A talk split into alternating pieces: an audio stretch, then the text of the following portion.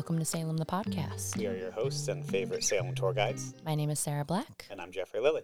and today we have a very special guest with us. We are sitting down and chatting with John Andrews, founder of Creative Collective. Say hi, John. Morning, all. Is it I mean, Afternoon. always? until I get through at least mid November, it all just feels the same still. So. You've al- you've always just still groggy and getting out of bed. yeah, yeah. That's the, fair. the 3 a.m. panic attacks are still happening. So that usually takes about a week and a half to go away. And we're, we're not even a week out of it. Right. So not there yet. Not there yet. Nope.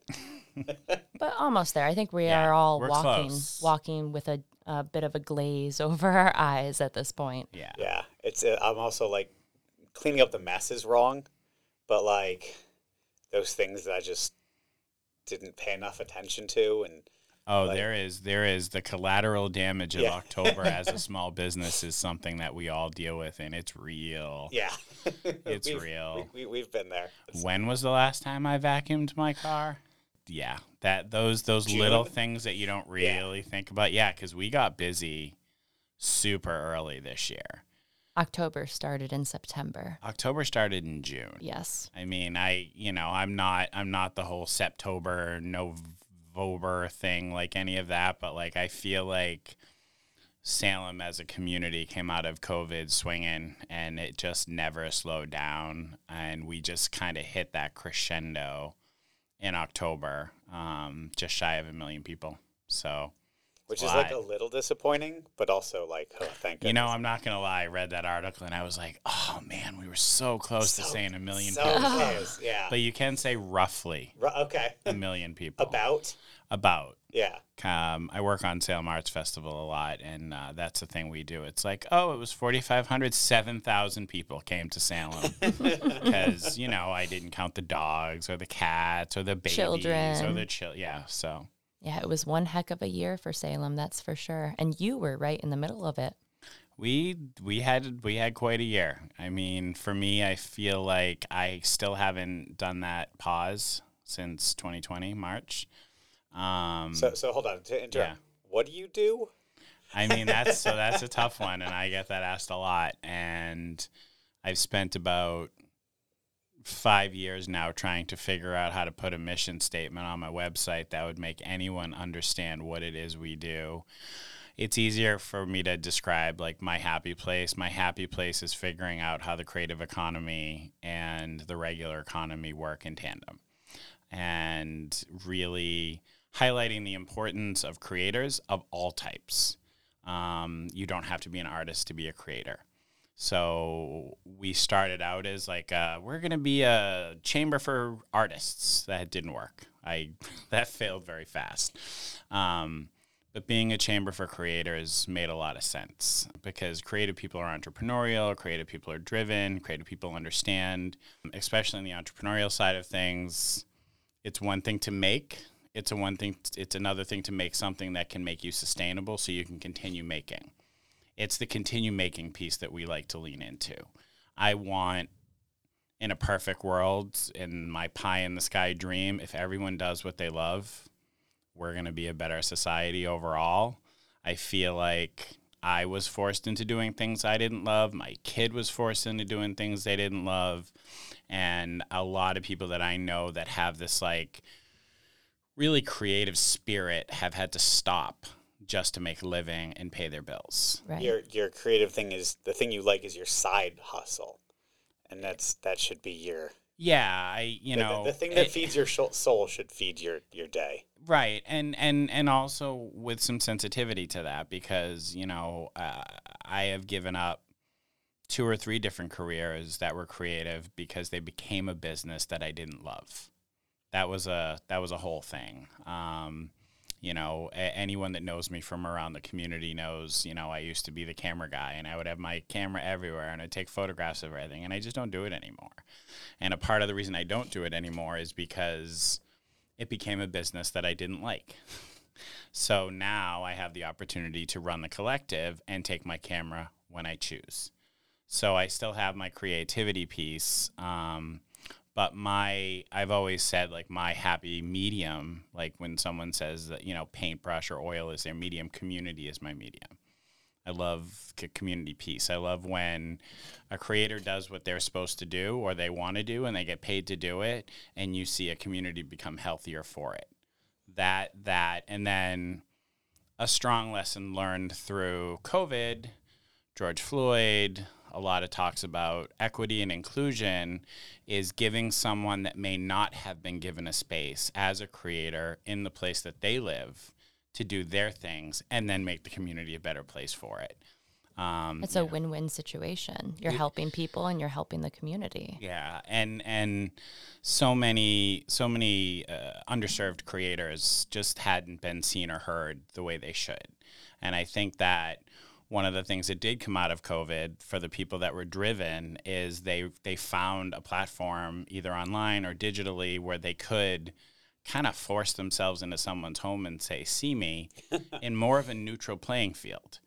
You're not out in a public space. You're not you're, you're you're everyone everyone is online. So if you found something that you loved and embraced it really gave people a new platform. Um, and that was really interesting to watch too i'm sad that some of that's really gone away since we've come out of a lot of that but i do think some kept with it and some translate that translated that into hey we we found our voice during COVID and no one's online anymore, but we made connections with these folks that can put us on stage, out in public spaces, doing our thing. On the physical map. Yes. So, so what is that? I know what that looks like in Salem, but I think a lot of people who are listening, who like Salem, who've come to Salem, probably don't realize what you've done with those tools for them coming to Salem. Salem Salem's an interesting one. Um, I'm trying to think of like really solid examples. You know, we work with a lot of, uh, for example, through Salem Arts Festival, Jazz Festival, Haunted Happenings, all of them. We work with a lot of artisans and makers, crafters, handmade goods, and a lot of those folks don't really have a lot of opportunities to show their stuff. Maybe they have kind of a successful online store. Maybe they're fortunate enough to have a retail location, but with the prices being so high, a lot of small makers just can't. So we have a platform, multiple platforms to be able to put them out in the public space and highlight them, give them appropriate marketing support. But we don't just end there, and that's kind of what makes the collective differently. We'll also help them. How do you vend? How do you present your product? How do you label your product? Do you have a sign? Do you have like almost anyone can put their stuff in front of people, but only certain people can sell. And it's it's getting everyone to be able to sell. You know, there's a very strong difference if you walk down a row of vendors and you see a vendor that is uncomfortable, is sitting down, is hiding behind their booth versus someone that knows how to hustle and sell their product. Everyone loves their product, they're passionate about it, they made it, it's their thing. But some folks just don't have that confidence. I don't. I could never sit in a retail situation and sell anything. I would have an anxiety attack and I would run out the door. so like some people just aren't made for it, but then how do you help them? Hey, did you do you want to hire an assistant? You know, if you could increase your sales 30%, would it justify having someone in there to be able to get your product out more? Really interesting interaction that happened during uh, this this past October, where we run the markets in downtown. Is I saw uh, uh, you guys have had Ben from Vamp Fangs on. Uh-huh. Yeah. Uh, I saw Ben running from vendor to vendor picking up product for the store. So that's a whole different element of like, oh, so local store owners are actually scoping the markets for new products. That's so cool. So- I would have never thought. yeah. So I mean, for But me, it's, it's a great sort. How, how like oh that cool niche thing that would look great in our store. Well, you go to the guy. and it's it's all part of the you know i'm convinced everything fits you know everything's part of a, a, a system you know if i curate a good market the local business owners can check out said markets and find new product those said business owners that do have the opportunity and good fortune to have a storefront can now highlight local creators that they met through this market which supports them so it's It's a It's sym- all- symbiotic relationship. yeah, i feel which like all this fits like the same vibe because, and then people are coming to Salem. I don't think anyone's. I mean, they're looking for something, but there's a there, there there's a vibe. And if everyone's sort of in tune with that, then everyone's like, "Oh, I loved it. I had a great time. I saw this mark. Oh my gosh, it's available at Vamp Fangs. Right. Next time we go back, and then it all fits. I feel like as soon as, and I feel this way about everything, as soon as we start breaking down the silos, and everyone starts kind of engaging, even even if there is some some conflict or some competition, as long as we kind of know that we're all swimming in the same pool a little bit, um, I think that that helps. Um, the most breakdown I've ever seen in any community is when folks live in silos. So the other thing that we do as an organization is we try our damnedest, even though I get a lot of eye rolls and a lot of frustration, to break down the silos and say, "Hey, I might drive you crazy, but if you work with me, I'm going to show you maybe some solutions." I feel like every major challenge and roadblock that either corporate America or municipalities run into could be solved with a creator if they just talk to the right creator and they listen. It's the listening part that doesn't happen enough. we all think differently, and Mm-hmm. uh, I think we all have something to contribute. Absolutely. So you started Creative Collective about six years ago now. Yep. How many members do you have currently? I think as of last week, we might have hit 300. Wow. And that's not just Salem, right? You're out No, yeah, in we, other communities. Yeah, so it, it's it's a lot in Salem. This is where I started. This is where I came up with the whole concept and idea. Um, so Salem heavy, but we have members in Salem and Beverly and Lynn and Peabody. We actually have a handful of members up in Merrimack Valley, up in Lawrence, because we did some projects up in Lawrence. So it just helped once we were on the ground, engaging with them, supporting creative organizations and businesses and individuals doesn't need to be something that's that's locationally specific. The other part of that which is interesting is all of these vendors and makers that we meet through these fairs, they don't necessarily have an address that makes sense for a, a business program locally. But because we don't really need a location to do what we do, I've actually picked up a lot of members from New Hampshire or down Oh, on Cape, the Cape, or you know, if if a maker comes through and they're like, "We love what you do. We want a little bit of your support." They're like, "How do we get more involved?" And they just want information. They want a little bit of technical assistance. They want a little bit of resources. You know, is it a bummer that they can't show up to our meetup events? Sure, but they still get the support of their business. And every once in a while, we'll have a bigger event, and folks will come in from a little bit further, and we'll throw something together.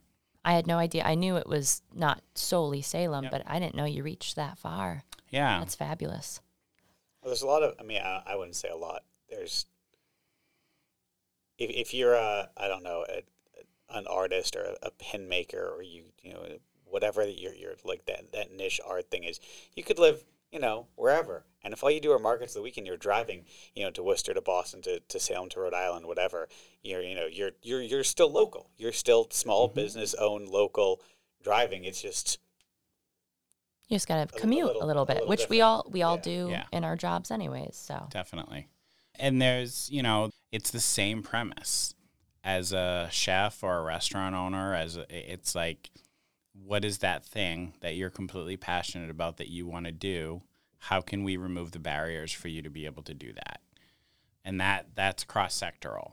We don't have a lot of like traditional corporate partners like, you know, investment firms and stuff like that. But the ones that we do, and I'm going to give one blatant shout out Salem 5 Bank is my bank and they realize that there's this whole untapped world of small businesses that honestly no one was even taking seriously. I remember when Goodnight Fatty started, Goodnight Fatty didn't have that following and that presence at 1st And everyone was like, what is this thing? What is this thing with Uh-huh. it was so Like, it's bizarre in an alley. Right. and those type of folks, I mean Jen and Eric, like that that entrepreneurial spirit of we have an idea and it's a pretty friggin' solid idea and you should kind of listen to us. And if you're not, you're gonna regret that someday. And they just kept pushing forward and it never stopped, you know. And I'm You sure get- there's there's someone I I don't know their uh, banking history, Yep. but there's probably a bank out there and someone who's like, Shit. Oh, it happens. It happens a lot. It's that one. Yeah, I mean, I, you think about, you know, back to, to Lex and Ben and Vamp Fangs. I mean, when they first came into town, it was like, oh, what's with these vampires? And what, if you know anything about the breadth of, uh, you know, Ben and Alexis's business acumen, it is not just that, you I, know. I am I am well aware. Right. So like these are like the these are my people. You know, I don't care what you look like. I don't care that you have fangs or you believe in something that I don't believe in or I believe differently in or whatever.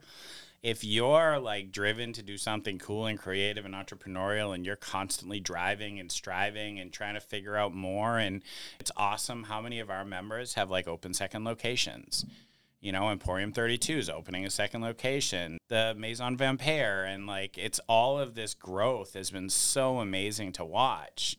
And, you know, I've also had discussions with these folks where they'll say, We went and looked at a property and they looked at us funny. Well, that's dumb because this is someone that I know can pay their bills. And not only that, but will thrive and won't panic next time you say rent's got to go up. So, like, why wouldn't you work with this person? Um, I was told probably five or six years ago that just because I wear shorts every day, I'm never going to make it in the business community. I mean, that was a challenge to me. So, like, at this point, Now I've you're like wearing those wear shorts is a badge of honor. well, I, I mean, personally, I just hate wearing pants. It's Yeah. just the whole thing. But, like, I'm the exact opposite. I don't own shorts. Yeah. But like when that statement got made to me, I was like, I have, and this was someone that I had solved problems for. This is someone that I had helped their business grow. And they literally said to me, because of how I present myself, and I think that's why in our organization we've had such success with, you know, we have a drag queen that just happens to be a great small business owner. And I don't I don't care how you present yourself. Like, and and I wish that more traditional business programs, and I will not call out anyone specifically. I wish they were more open and accessible and inclusive and all that kind of stuff. But that has to start at a bigger level. You have to want it. You have to you have to be able to look at someone and go, I don't quite get what you're talking about. But man, But it I'm does sound interested. interesting, and Yeah. like like what can I do to support you? And and I think that's a part of the reason that business programs in general struggle. I think that's a part of the reason that the whole entrepreneurial world kind of crumbled and fell apart and didn't really stay a thing. It wasn't inclusive. It didn't those people that have those really cool creative ideas, they don't look like everyone else. You know, and I think we're blessed in a city like Salem that you can walk down the street and no one really looks like anyone else Right. So we all look a little funny. that is not the norm. Like I work in other communities. Our our openness, our willingness to like have someone sit at the table that maybe is non-binary or or they're a different color or they're like here it's okay. I mean, there's still some that it's not okay with and they just need to go away, but like for most for the most part, It's just another person in the room. walk around downtown Salem. We are, I mean, talk about a melting pot. And yeah, sure, a bunch of it is visitors, but, uh, you know, I haven't talked to a lot of folks, and I've talked to a lot of folks that have come through this city that have said, I'm here, but I don't really feel comfortable. Like, I don't hear a lot of that, which is wonderful. Um, and I think that's a testament to all of us and how we, appro- you know, when people come in, it's like, oh, hey, welcome. They know? feel they feel So like I- a part of the community. I was asked recently why folks why why do I think people like to come to Salem to celebrate Halloween? Obviously, we have our dark history and our tourist industry that dates back several decades, but I think at the heart of it, like the root of it, people love Halloween because they get to be whoever they want to be and they can let down any barriers. They can just do what they want to do. But in Salem, that's year round. Like Yeah. you walk down these streets and you can truly be whoever you want to be. Of course, you're always going to run into, you know, horrible people because Right. that's just the way of life. But for the most part, as a community, I think Salem, I, I'm, I feel very blessed to live in this I little bubble of ours because you are accepted no matter what you look like or what you want to do in life. People, Right. there's going to be someone that believes in you. And as frustrated as I do get with the city and municipalities, I mean, you do. Anyone that works a lot in any city, there's some frustrations. I feel exactly the same way. And I think that's a testament to and you can see it in action when you see the growth of like our pride parade. You know, I I the people that just come out to celebrate pride. Pride in being who you are and celebrating who you are and doing what you do. You know, I am I am I am not a gay man. I wait for pride every year just because it's so awesome to just be able to see folks feel comfortable in their own skin and in their own space. And, and again, it comes back to their own space. Mm-hmm. You can I- feel you can feel comfortable in your home, But out in public, but to know that you can Yeah. walk down the street, and I mean, I I have seen the most amazing cross section of humanity in the streets of Salem for the past couple of years, and like that's wonderful, and and get to know some of the folks because they're amazing humans, and you know, uh, sure, do we have a small segment of the population that probably hates everything we're talking about right now? Absolutely, they, they, they probably hate. but they're they getting just smaller hate- and smaller, and Yeah. that's okay. You I, know, uh, I hired a tour guide this year, and uh, she would talk about the witch trials and, and sort of end it with like a little personal account of like acceptance and, and whatnot, which which was nice. Um, and she's like, I remember the first time. So she's local to New England, but she hasn't lived here in, in a while. And she said that she remembers the first time she came to Salem, like as like, as a teenager, and she's like, I wasn't like no one looked at me different. No one Yeah. thought. I guess she came from a somewhat religious community and, and these sorts of things. And she's like, no one, no one cared. And it wasn't that I was like accepted. It's just that I could just walk around. I could just be. I could just be. Yeah. Yeah. And that that you know, I think that you you touched on a little bit. I mean, my love for October. It's it's the energy. It's it's the creative energy. It's the ability for folks to just do whatever they want, show up however they want. You know, some folks like the local street performers, they'll spend all year on a new costume or a new thing and like that's that's the role that they want to play that month and they want to bring joy to people and like I think part of we, we were asked. We did a, the the check in a couple weeks ago, and someone asked like, "What? How do you get through it all right Mm-hmm. And I think like now I'm thinking like it's the creative spirit. It's like everyone's here for the same party, and whether you're like you got your, your kids dressed up, you got a little witch hat, you got like a spooky Sanderson sister shirt. Everyone's like put in like a little bit of effort to just like have a little fun. And and the truth is, is if you don't, if you don't put in that effort, if If you you will get swallowed out and spit out in October in Salem. so like, what's left by that last week? What's left by Halloween is is just sheer passion and will. Yeah. And and so that that drive to be something special and different and and be able to wear, you know, our street performers can show up any time of the year. I've seen them in February. I've seen them in June. I've se- like that's not a thing. But that little bit of extra spark, that little bit of extra energy that you feel in October is so magical. And someone called me out for calling October magical the other day.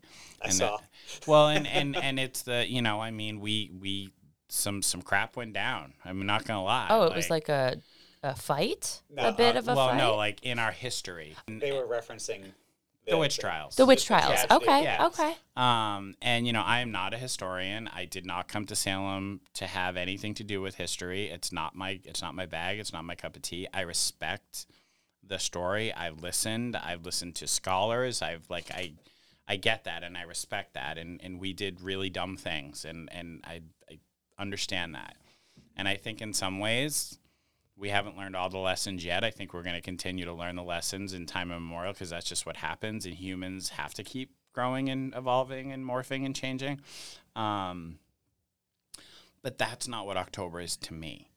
And I think, you know, as long as we're allowing everyone to have what they want out of it, some people do come here for the history. And I will agree with every Facebook page that I've seen. If you really want an immersive experience in the history, don't come in October It's hundred percent true. you know because not even that you won't get it you won't get the time you won't get it's a different energy the space. the space you know to be able to just sit and look at an exhibit for more than a minute and a half you know so if that's what you want but if you if you want my comment back to the person that was frustrated with my comment about it being magical um you know, was how many people are able to come here in October and be educated, or at least start to be. That's what I say. That's it. Yeah. Yep. you know because because you know you don't know i mean i remember salem as a kid like most of the people my age salem as a kid was you go to salem and you go to the witch museum and at that point it didn't really sink but like those lessons still sunk in and i was maybe maybe immersed in that experience for what 20 minutes Right. You know, I wasn't coming here for a day long symposium. That stuff's here if you want it. Just s- search it out, you know. But October for me is the creativity and the energy and and honestly because of what we do, the ability for so many creative folks to have the opportunity to get in front of a consumer base that is unlike any consumer base ever anywhere. You know, for us to say that we saw an extra million people close to a million people Roughly. in Roughly. October. Oh, and I think. I think if you included the last week of September for Food Truck Festival, we would have Oh, hit that number. yes. Absolutely. So I'm gonna say a million people. A million people. I'm gonna call it that. Um, You could say well over a million in September and October. right, right. 2022, one billion people. um, No, God, can you- but like you know take a chance like show up put your stuff out there let the world see it because there is an active engaged consumer audience that comes here in october that is willing to spend you know we got a ton of compliments on the curation of the market this year one of the best markets Great. ever. The the fluidness, the fluidity of it, uh, how Yeah. things were arranged, how things were organized. I of course have no idea, and you can shed a little light on this. The back end of putting those together, but it was fabulous this year. it takes takes roughly about six hours to set up a saturday wow. to make sure So, so hold- I'm just going to preface Yeah. this so everyone listening knows the Haunted Happenings Market. So if you Yeah. come to Salem in October on a Saturday or Sunday, for 80% of those events, you Yeah. are the puppet master of the whole thing. So Yeah. all the artists, all the vendors, all the setup, all the space, all the takedown, all the coordination. all of it Th- So everything people are like, oh my gosh, this was amazing. Thank you. Yeah, and I mean, one thing to understand if people want to have a little bit of sympathy, you don't have to have a lot of sympathy for me. It's just like I, I, I was a caterer in a past life. You go into an empty venue, you leave it empty. That is not easy. You know, we leave our venues in the same shape we found them, if not better. And well, that, it's, it's it's amazing because so I'll, I'll, we give obviously tours, and so I pass through or in around Derby Square throughout a day, and then all of a sudden, I'll, you, you'll be there like all day, and it'll be like my eight or nine o'clock tour, and I just come down towards the town hall. It's gone. Yeah. It's gone. And it's it's back to that conversation of it being part of a, an ecosystem. You know, we learned this year that if we moved a couple of our tents, it not only helped the traffic flow, but it improved the ability for the tour guides to have their groups. Mm-hmm. You know, so there's two spaces right at the top of the stairs that towards the end of the month, if you notice, they weren't there anymore. Yeah. That was an intentional decision to be part of the system and not be our own thing placed in the way of everything else. So we do that. We do that in three different locations. The only days of the month that I don't manage are the Columbus Day Saturday or Indigenous Peoples Day Saturday and Sunday. The rest of the month, we manage three venues. We manage uh, Salem Common, Derby Square at Old Town Hall, and this year we actually activated Charlotte Forten Park, which is a new park down by the Pirate Museum, which was amazing because it actually worked. Congratulations on that one. So, do you live in town? Yes. How long have you lived here? Um, did I move here? It's about ten years ago now. I haven't. I'm not a lifer. Okay. Not a 10 years is a good chunk Yeah. of time. Where, where, where are you from? Stoneham, Okay. not too far. I haven't done a lot of traveling. I mean, I did Stoneham, Woburn. I was up in Rockport for a year. Um, Did you have a relationship with Salem before moving here? not really. I, I knew of it and I had come here, but not not really. And I can tell you that before I moved here, I had never done an October in Salem. Wow. I got I came in at like almost the perfect time for someone like me because I've been able to celebrate almost every year 1 to year 10 of every major cultural festival.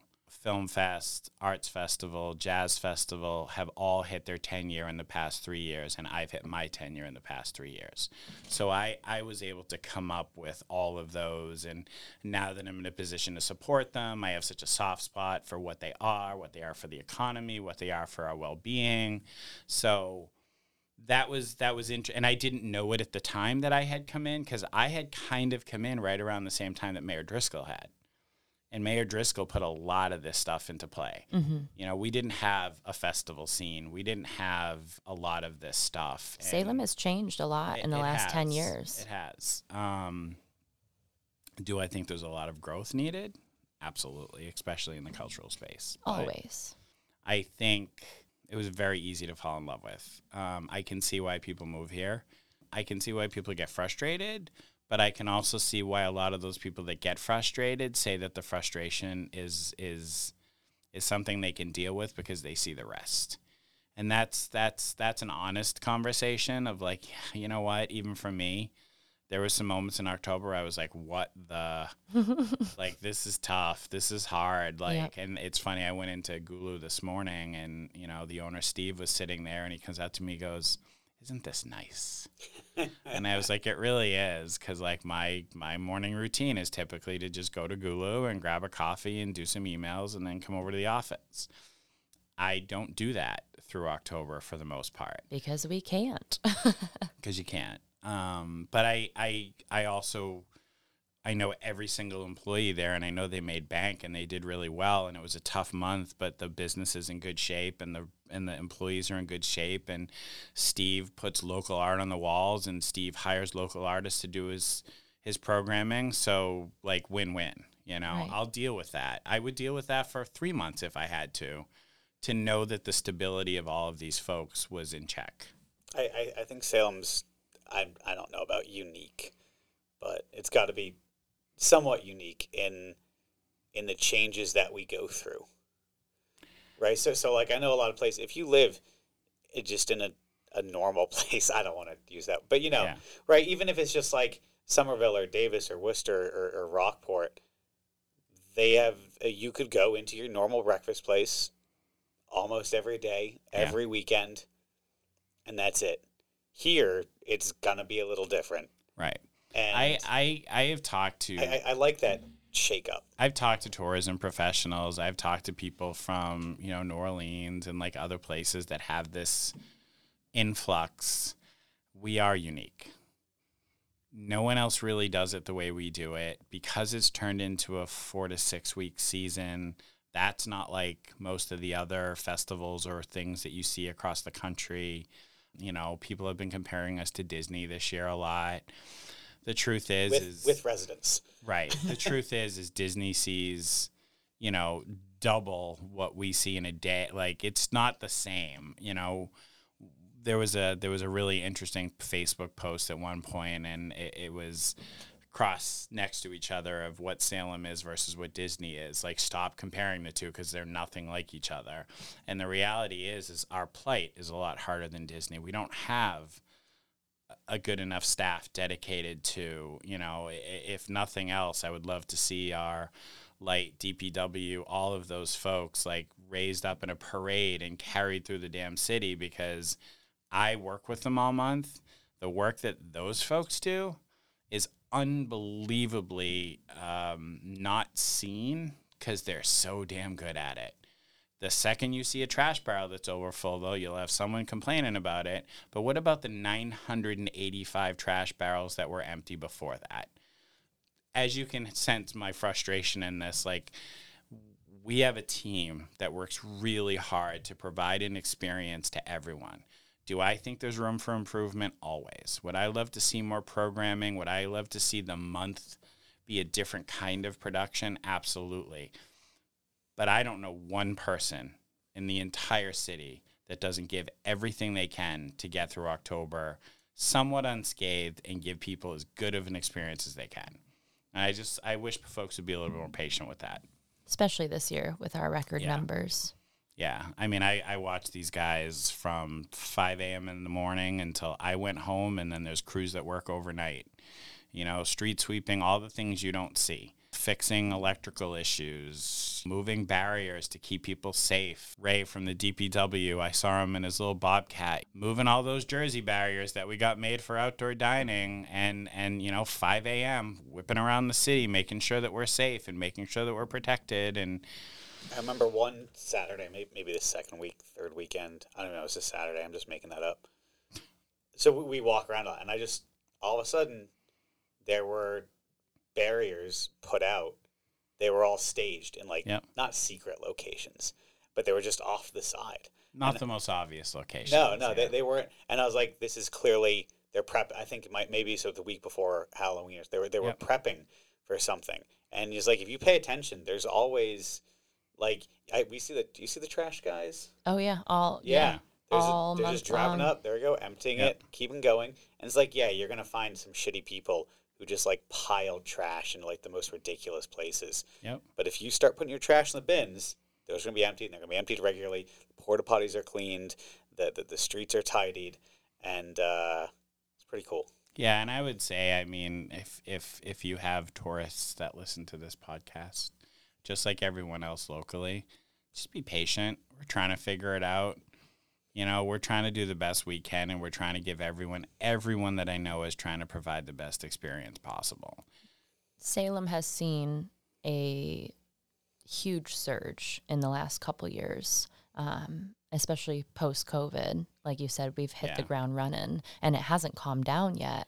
No. And it's going to take time for the city and for all of us to be able to accommodate that and find the best ways to do so. I think one of the things that we don't talk enough about in general is the collective trauma of COVID and the fact that we as a people, as a as a world, haven't really dealt with that trauma. And so, you know, I also have a I also have some patience when someone comes in and they're a little entitled or they're a little douchey for lack of a better term, you know.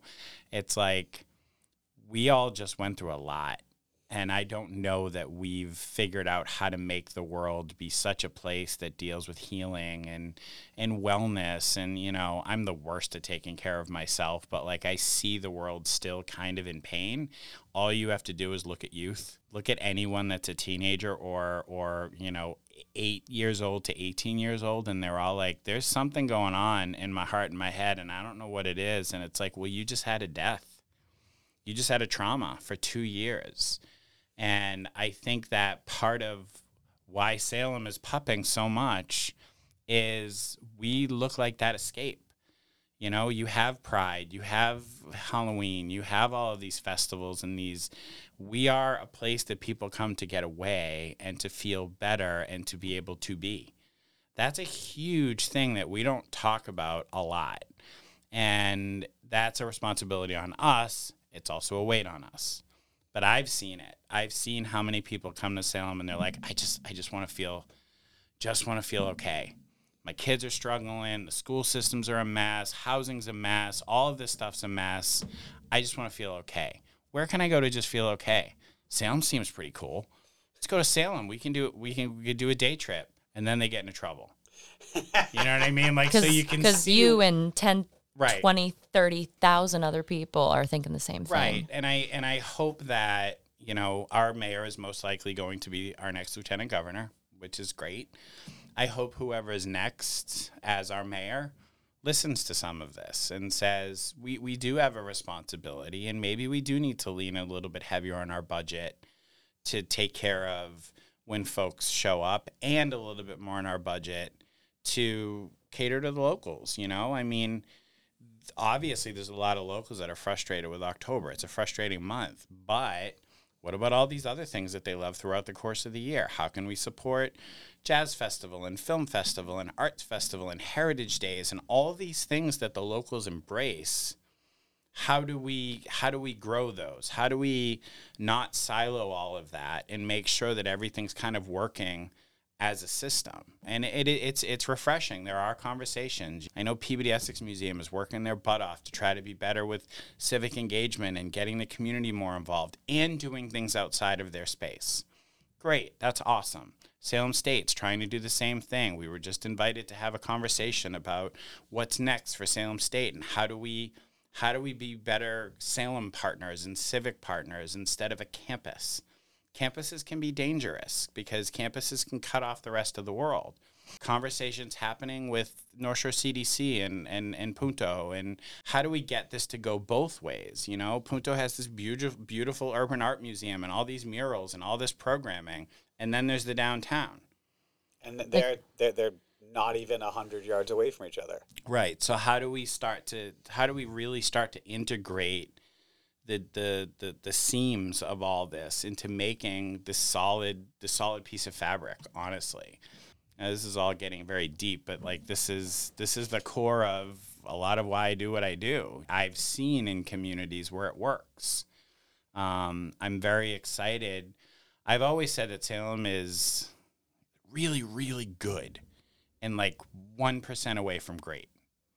And all of these things that we're discussing are doable. There's nothing I'm saying that's not doable. You know, with the right conversations, with the right people in leadership, with all of it's doable. So, does it sound a little hippy dippy and out there? Absolutely. But you know what? We're all creators. This is what we do. We want the world to to see these beauties that we all see and I know because I see it, so many creators out there just want us to feel better and not feel so much pain and not feel so much struggle and strife. It's hard to live. It's hard to afford to be anywhere right now. You know, you can say, yeah, Salem housing prices, whatever. Lynn's more expensive than Salem is right now. And so that's a that's a direct product of gentrification. That's a direct product of some issues that have happened there. Are they working on it? Absolutely. The new administration and Lynn is, is crushing it. But I, I think that, you know, us as a people leaning into how do we treat if you look back at the Renaissance, you know, creators were, were were touted as as almost gods. Like at that point, like you can make stuff out of thin air. How can you do that? I feel like now we're more afraid of it than honoring it. And I, I would love to see a flip in that mentality. If you talk to anyone from Mass Cultural, Mass Creative, any of these foundations that support arts and culture, they're like, why isn't it working? These are the people that are creating the solutions. These are the people that are making us feel better. This is what we go to when things are bad. This is, and yet this industry is still the lowest on the totem pole as far as value proposition. Yet we still had a million, nearly a million people right come to Salem. Right and they all wanted to just be and fun and create and shop and right. artists and stores and museums and all of that is creator driven. And and how many of those workers and employees that are doing that can afford to live here? Not enough. So I mean that's, you know, that's that's a part of the overall equation that we all need to really look internally like I think in 2023 uh, my mission is always going to be trying to figure out how do we get the creators on an evil playing field to everyone else. Um, but at the same time, I think if we're if we're really trying to create that sense of belonging for everyone, that includes, you know, it's not just a race thing. It's an economic disparity thing. It's an age thing. It's it's all of those things. All of those things impact who we are as a people. We're in a bubble you have a business that caters to this and you do okay. You work in a business that caters to this and it's okay. I have figured out a way to make what I do, even though I work with creative folks, work because what I did I do, I took in more than creative folks. but I took in folks that partner with creative folks. So in my mind, I've made the justification. So, uh, uh, talk about the uh, Houdini thing briefly. Um, so, a year and a half ago, right? Just about. Yep uh, got the city to, to name the alleyway where I start my tours Houdini Way. And then I tried to get a street sign, and the city's that's another issue. And uh, tried to get signs in the buildings, and those property managements weren't okay with that. And then in October, that road, for those of you taking a tour with me, is closed, and you can see, and there's a big barrier that says Houdini Way. And as a member of the Creative Collective, I was like, John, how do I get this to say what this is. And right. you're like, I got it. And I was like, what? He's like, don't worry about it. Yeah. And like, you took care of the, the, the DPW, the, the barrier, the placement, hiring the artist, uh, contracting them out, paying them, the design. And like, I, I'm sure I could have done all of that, but like, the ability for us to work together to do that. You have the resources and the knowledge of who to go to, who to contact, the creator, the artist, those people, and put everything together to make it happen. I was like, damn. But that that you know, like I said earlier, my role is to remove barriers for you doing what you do. Yeah. You don't do that. yeah. You give great tours. I'm going to remove that barrier so you can keep doing your tours. You shouldn't be bogged down with that. Like that that realistically isn't something that you should be bogged down with. You know, so if someone can't figure out how to take their store online, let me figure out who can help you with that so you can keep making the things that you make and like No, it was absolute. I was like, I was like, this is so. I didn't have to. I I knew the person with the. I don't. I don't have the tools. right. So, either you have the tools or you know who does have the tools. And this, I mean, this whole business was started from that place. I was just very frustrated. You know, I don't know if we're like super long on time or you want to take the time to do that Go whole for it. So, so, John, um, yes. What did you do before this? Thanks for asking, Jeff. um, so interestingly enough, before I even get there, when I right out of high school, because this is a little earlier in the story, my first journey out of high school was to the Connecticut School of Broadcasting because I wanted to be a DJ. Oh, no way. Yeah. So like this whole microphone thing, like I did have a creative collective podcast at one point. I just haven't had the time for it. So this is very exciting for me. But I literally went to school to do this. So, so okay, I gotta ask you that. Do, Yeah. you, do you have like? A, did you have a name? Did you like? No, no, no. I never got there. You never got never there. got there. Like, did you ever like c- come up with like anything written down on paper that you liked? I had a very well known DJ come into the class from WFNX and basically tell us, you're not going to be Opie and Anthony. You're Uh-huh. not going to be Howard Stern. uh huh. You're going to make $12 an hour for the next 15 years. So if you don't love this with every ounce of your being, don't do it. And I come from a family that they wanted me to make a living. So it scared me away instantly. And then when podcasting became a thing, and I was like, I can do this myself almost for free in my office. That's awesome. And I will pick it up again. But that was just a small story of where I come from. Um, so I I was a chef for a long time. I was a, a, a pretty high end wedding chef for a big stretch of that. Um, used to manage four to five events a week, you know, 100 weddings a year, multiple venues. Part of my history with Salem, which is pretty funny, I used to be one of the guys that would lead all the events at Hamilton Hall. So I did have that kind of relationship. Um, so when I see, you know, events in there now, I'm like peeking in the kitchen, trying to see who's doing what. So I was a I was a wedding chef for a while. Um, I loved it. It was it was great. Again, I'm I'm kind of one of those in service for people type guys, anyways. So like that was me being in service for people, and I loved cooking. Did that for about 16 years. Opened my own little bistro and wedding uh, catering company in Peabody, which was great.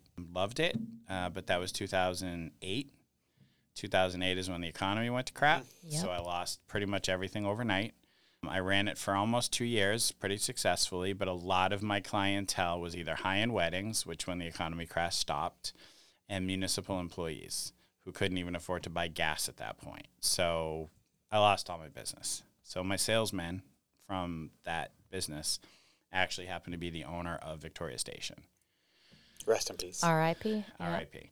So I got brought into Victoria Station um, to help them kind of bring it back to life. It hadn't made the transition from we were a chain into an independent restaurant yet, so I kind of helped with that.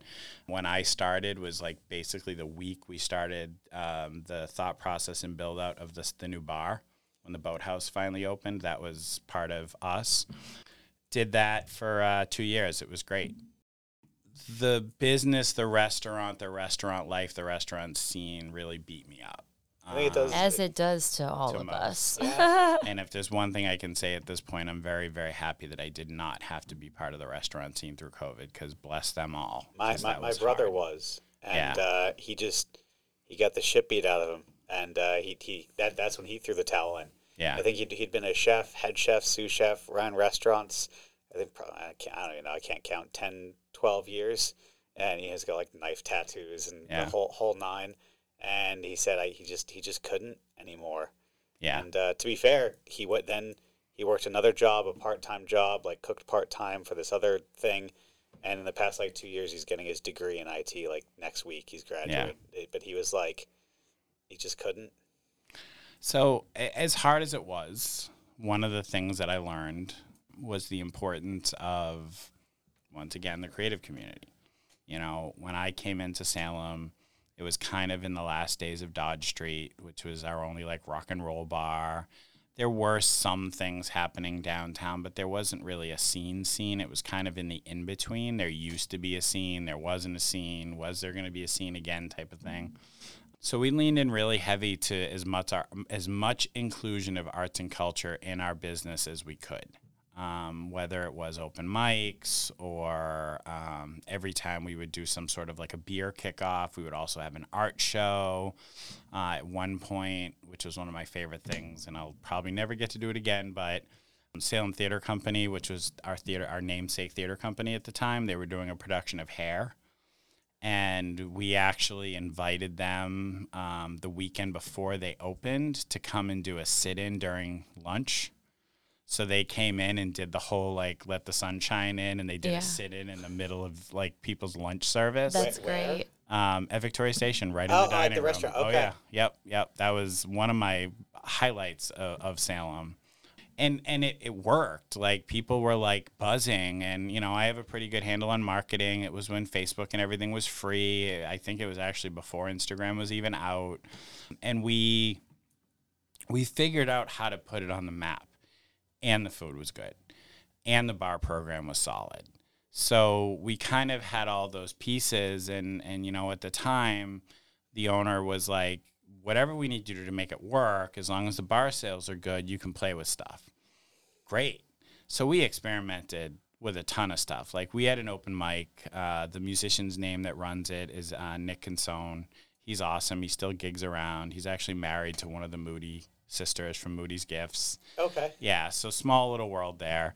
But instead of just like doing an open mic, he was also exploring new technology. So we were doing an open mic and everything was going up on YouTube. So we were able to promote through that as well. So we were building this new audience. It was really great. It was a give back to the creators because they didn't have videos of themselves. So we were trying whatever we could to make this work. And that was the time period that I got to know everyone. I got to know the mayor, I got to know the chamber, I got to meet everyone, I met a whole bunch of artists. It was great. And then I just got really burnt out and I couldn't do it anymore. So when I left Victoria Station, and I always have to give him credit, George Carey, who's the owner of Finz and Sea Level, at the time it was just Finz, was like, hey, I don't want you to work in the kitchen for me, but everything that you were doing with programming and marketing, he's like, can, can you give that to me? And I was like, yeah. I mean, we had a really good relationship. We had done partner events together.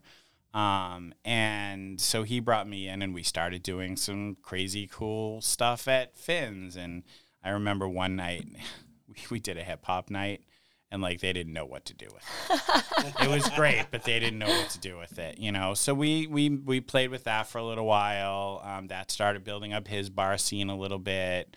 Um, then I had a friend that ran 43 Church before it was Turner's, and we were doing some really cool stuff over there. One of the coolest events we ever did over there, we had a we would just have a black and white pro- uh, screen with a projector and play old public domain movies, and this three piece band would live score Oh, that's great. like like the whole like sound effects and everything, which was awesome. Um, that was totally fun. So, but I was kind of floundering as a small business. I really didn't know what I was doing. I mean, I was a chef for 18 years. I don't I don't know how to run a business. I don't still don't know if I really know how to run a business. don't think, I don't think any of us know how to run a business. I'm always figuring it out. It's okay. You know? um, so, but I was immersed in Salem at that point. You know, I was in love. I was already in love with Salem at that point. At that point, I had gone to my first jazz festival. You know, I had picked up my camera because I needed to do some photos of food and stuff. So I was like re. I did uh, photography in high school, but I hadn't done it since. So I was kind of like refinding all of these creative tools that I had because if I could do it in house, people would pay me for it. So I just keep training myself, and I would show up at everything with my camera. I mean, for probably five, six years, you never saw me without my camera attached to me. Or or more than one. I've had more am than one before. Yeah, nope. I, Okay. I, I, depending on the gig, like I might have two Yeah, I remember. God, it's probably four or five years. You always had like whenever I see you out, there dual was cameras. Yeah, yeah. They believe me, my shoulders hate me now. so you know that just made me fall more and more in love with the city. But I, I just, I just couldn't figure out the business model. And people, instead of embracing it, were seeing me as a threat. Like, why are you doing this? Why are you promoting this? Like, you're getting in the way of my business model because we weren't we weren't what we are now. I mean, this was still eight years ago where everyone was trying to figure out what we were gonna be, you know. And again, to give to give Mayor Driscoll credit, she's the first person that ever hired me to do a headshot. Ever. Oh. Yeah. It was the we, it was just it was just she was like I, I want you to do it and I was like okay. So all of these things really made me like, okay, so I see the connection, but like, man, none of these restaurant owners want to pay these musicians. None of these, or their their their percentage for the bar was so high that it was unrealistic, you know, and we're making sacrifices to the programming. Um, but I did find a happy, kind of a happy space with like event production. Like, you know, we used to do events upstairs at 43 Church, now Turner's that I kind of got. But still, I was like, okay, but I'm killing myself for like three months for this event, and I'm walking away with like a thousand bucks. This isn't a business model, you know. Right. I'm not good at sales, so I'm not good at like sponsor asks and stuff like that. So I think it was about 2013, something like that, uh, maybe 2014. I had been working with a writer locally just because she was cool. That's it. She's a mom, you know, married, whole thing. But I was like, you're kind of cool, and I love your stories, and this is what I do. And so we'd feature on the website and stuff like that. Well, her husband ended up being um, one of the co-founders in a pretty pretty well-known tech firm that just happened to randomly be based above Front Street Coffee House, and no one knew it. So he saw Dribbble.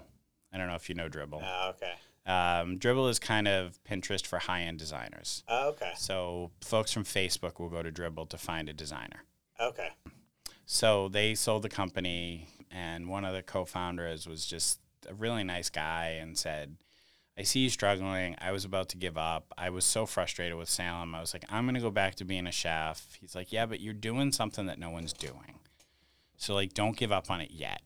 I had tried partnering with the chamber. I had partnered like I, I just couldn't figure out where my happy place was. Um, and so he said to me, he goes, Well, what, what have you always wanted? And I said, I've always wanted a creative chamber. I've wanted a business program that leans into creative folks, not necessarily your traditional businesses. And he's like, Well, why don't you do it? And I was like, I don't, I don't know how to do it, you know?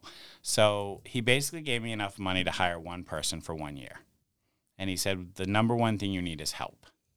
He goes, You have the brain, you'll figure it out, but you need help. You need someone to take care of the stuff that you just don't, you're not good at taking care of. And you are just one person. and I am just one person. So, and my my dreams and visions and hopes are never small. So, like to live up to those things that I wanted to do was a lot. So I hired someone, and you know, he hand carried me through the process of actually opening a business the right way because the first time around I didn't even know what I was doing. I just thought I had to put everything through my checking account. Like that was great. Yeah, I had no idea. Um, yeah. Every time someone would just ask me like, "So who do I make the check out to?" I'm like, "I don't know." Like maybe me. I have a business name, but I don't really know that you're supposed to write checks to a business name because I never registered the business. Oh yeah. I had no idea. And I think that's why I have such a soft spot for these like really really upstart entrepreneurs that just don't get it cuz just because you have the skill and the drive and the talent doesn't mean that anyone ever told you how to open a business. And like I love taking people under my wing at this point because of everything I've learned. I mean, d- don't get me wrong. I've just I, I misfiled pretty much all my taxes last year and was on the phone with the IRS for like six hours Oh, yeah. yesterday. Yeah. So like, I but at least I know like how to. I had no idea. No one taught me that stuff in school, and and you know I was told just like so many other kids, you're not going to make a living as a creator, you know, as an artist, as a whatever, as a musician. I was, I was in chorus, Yeah, yeah. I was in drama, I did all those things, and there was no path there, you know, and so that was the other thing that I really wanted to do is like figure out how I could support someone that's new, you know, and whether it's through me or programs like E for All or the Enterprise Center, we now know who we can send folks to to do that basics. And once you've got the basics in check, come back to me. Like that's kind of how how we operate at this point. Um, so that was kind of how the collective was born. It started. It started with about forty members, folks that I had built relationships with all along, the restaurants that I'd worked with. Uh, you know that obviously wasn't sustainable at all, but it it kind of worked and then I leaned back into my event space. You know, I started throwing my first Halloween thing that I did. We threw a big party at Ames Hall. I mean, must have been eight, nine years ago now. And, you know, we happened to know through a relationship of ours the keyboardist from P Funk. And he came in and did a thing. And we worked with local photographer and we had backdrops made. And we, it was really cool. It was a great event. I also like there's not a lot of money in events like that unless you do them at such a scale that's crazy. Um, so that was that was the nexus of it and it's changed and morphed and transformed and I thought I had a really just like most I thought I had a really good handle in 2019 of what we were going to be. I had a plan. 2020 was all laid out. We had great contracts. We were ready to go. And then COVID hit. And just like everyone else, I lost 85% of my revenue overnight. And I had no idea what to do. I panicked. I didn't sleep for a couple weeks. It was very tenuous because I don't have a lot of stable businesses in my program either because I lean into creators and upstarts. So I was like, well, what do you do? I lost all my events. Outdoor dining. I have members. That was an interesting journey. So I have all these events that are canceled. I have all these members that have no idea what to do with themselves. I'm panicking. I'm freaking out. And I I started just talking and listening to to the members and listening and saying, "Hey, what where are we at and what do you need?" you know? And we started getting some feedback of I can't figure out this PPP thing. I can't figure out how to do this. I can't figure out how to get online. I can't Okay. Well, we know all that. You never really used us that way because you didn't know you could, but like let's lean into that the one interesting thing and uh, two po- two re- money no but two real positives came out of covid for us number one we finally got put in the category of economic development which was huge because everyone didn't look at me like that at all because i wear shorts every day and they don't see the economy being driven but i do What did they consider you? Like, what category would you have been in? arts in? and culture okay. arts and culture, which I've never really seen myself as. I, I've always seen it as workforce development and economic development. And then I discovered the word consultant, which we had never called ourselves. I had never branded myself. I had never gone for consultancy gigs. And in a series of weird, fortunate events, you know, our, our Main Streets director was on maternity leave our special events director for the city that would do something like outdoor dining was on bereavement leave and the mayor wanted outdoor dining in like a week and i have all that experience in restaurants so i understand what they're going through. I now had all that experience in activating outdoor spaces. So we started out with just the outdoor dining and making sure that it could happen and i think in april before really anyone else got it we already had like 25 activations ready to go. And then I was fortunate enough to say, well, they're all pretty ugly. So let, Can we Let's do make them about it? pretty. Let's, let's get all the barriers painted. and you Um, knew all the artists. And so, like, that project as a whole hit every bucket that I like to hit. We got artists paid in a time where they weren't getting paid. I didn't get a ton of them paid, but we got at least a handful of them paid. Um, we were supporting the small local businesses. We were supporting the downtown economy. We created a marketing campaign out of it because it was like come to Salem. It's like an outdoor mural festival with jersey barriers like all these artists which was something Destination Salem was able to lean into. The press picked up on it um, and it really it kind of snowballed into everyone was like okay how do we get jersey barriers? How do we get them painted? Which was great because that project then went to Lynn and we did the same thing in Lynn and Peabody didn't end up doing outdoor dining, but they love the idea of having outdoor art to get people to move through the downtown. So in Peabody, we did it on windows. And it's funny because I was at a restaurant in Peabody last night and they still have it on the window. This was in 2020. Oh, that's awesome. So two years later, the uh, it's it's the Mexican restaurant that's downtown. They still have their um, inhale tacos, exhale negativity on on their window, and that's from our COVID campaign. So, I mean, I think the the Salem outdoor dining. I mean, I know everyone's experience is, is with COVID around wherever is, is different, but like, man, I, I people like, oh, COVID is this. I'm like, I don't like. I haven't been out in, in, in months. I haven't been anywhere in months. I haven't done anything in months. So I was like, I walk into my downtown and there's 30 restaurants with you know Right. covid safe outdoor dining areas and facilities and i'm like this is i know this is not the norm but Yeah. it's i was like this is so cool and it was fun it was creative and it's artistic and uh, i think and there's still there's still significant Yeah. amount of outdoor dining here it's like and I'm, I'm thing. curious to see what happens because all of the emergency restrictions end before this spring. Uh-huh Um, there will be no extension, from what I've heard, and the actual process is very intensive. You know, if you're going to get a parking spot, you got to go in front of city council. There's legal, there's parking. Um, the ABCC, you know, had been basically giving everyone a pass.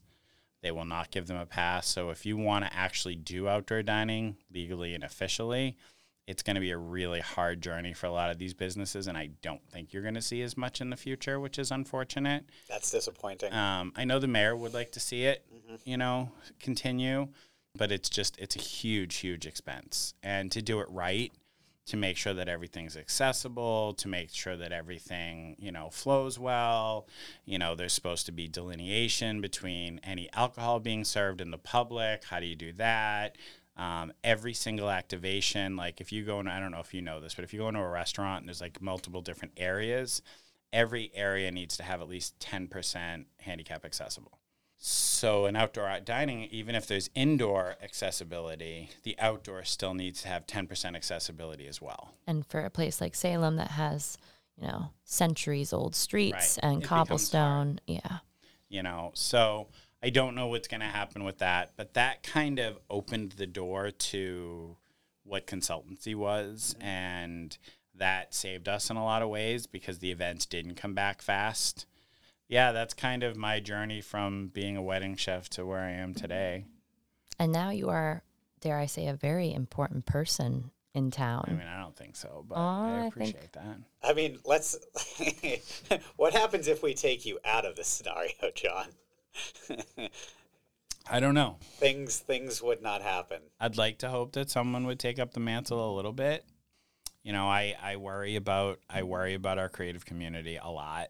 I do. I'd love to see more funding. I'd love to see more support. I'd love to have the conversation of why this is economy and not arts.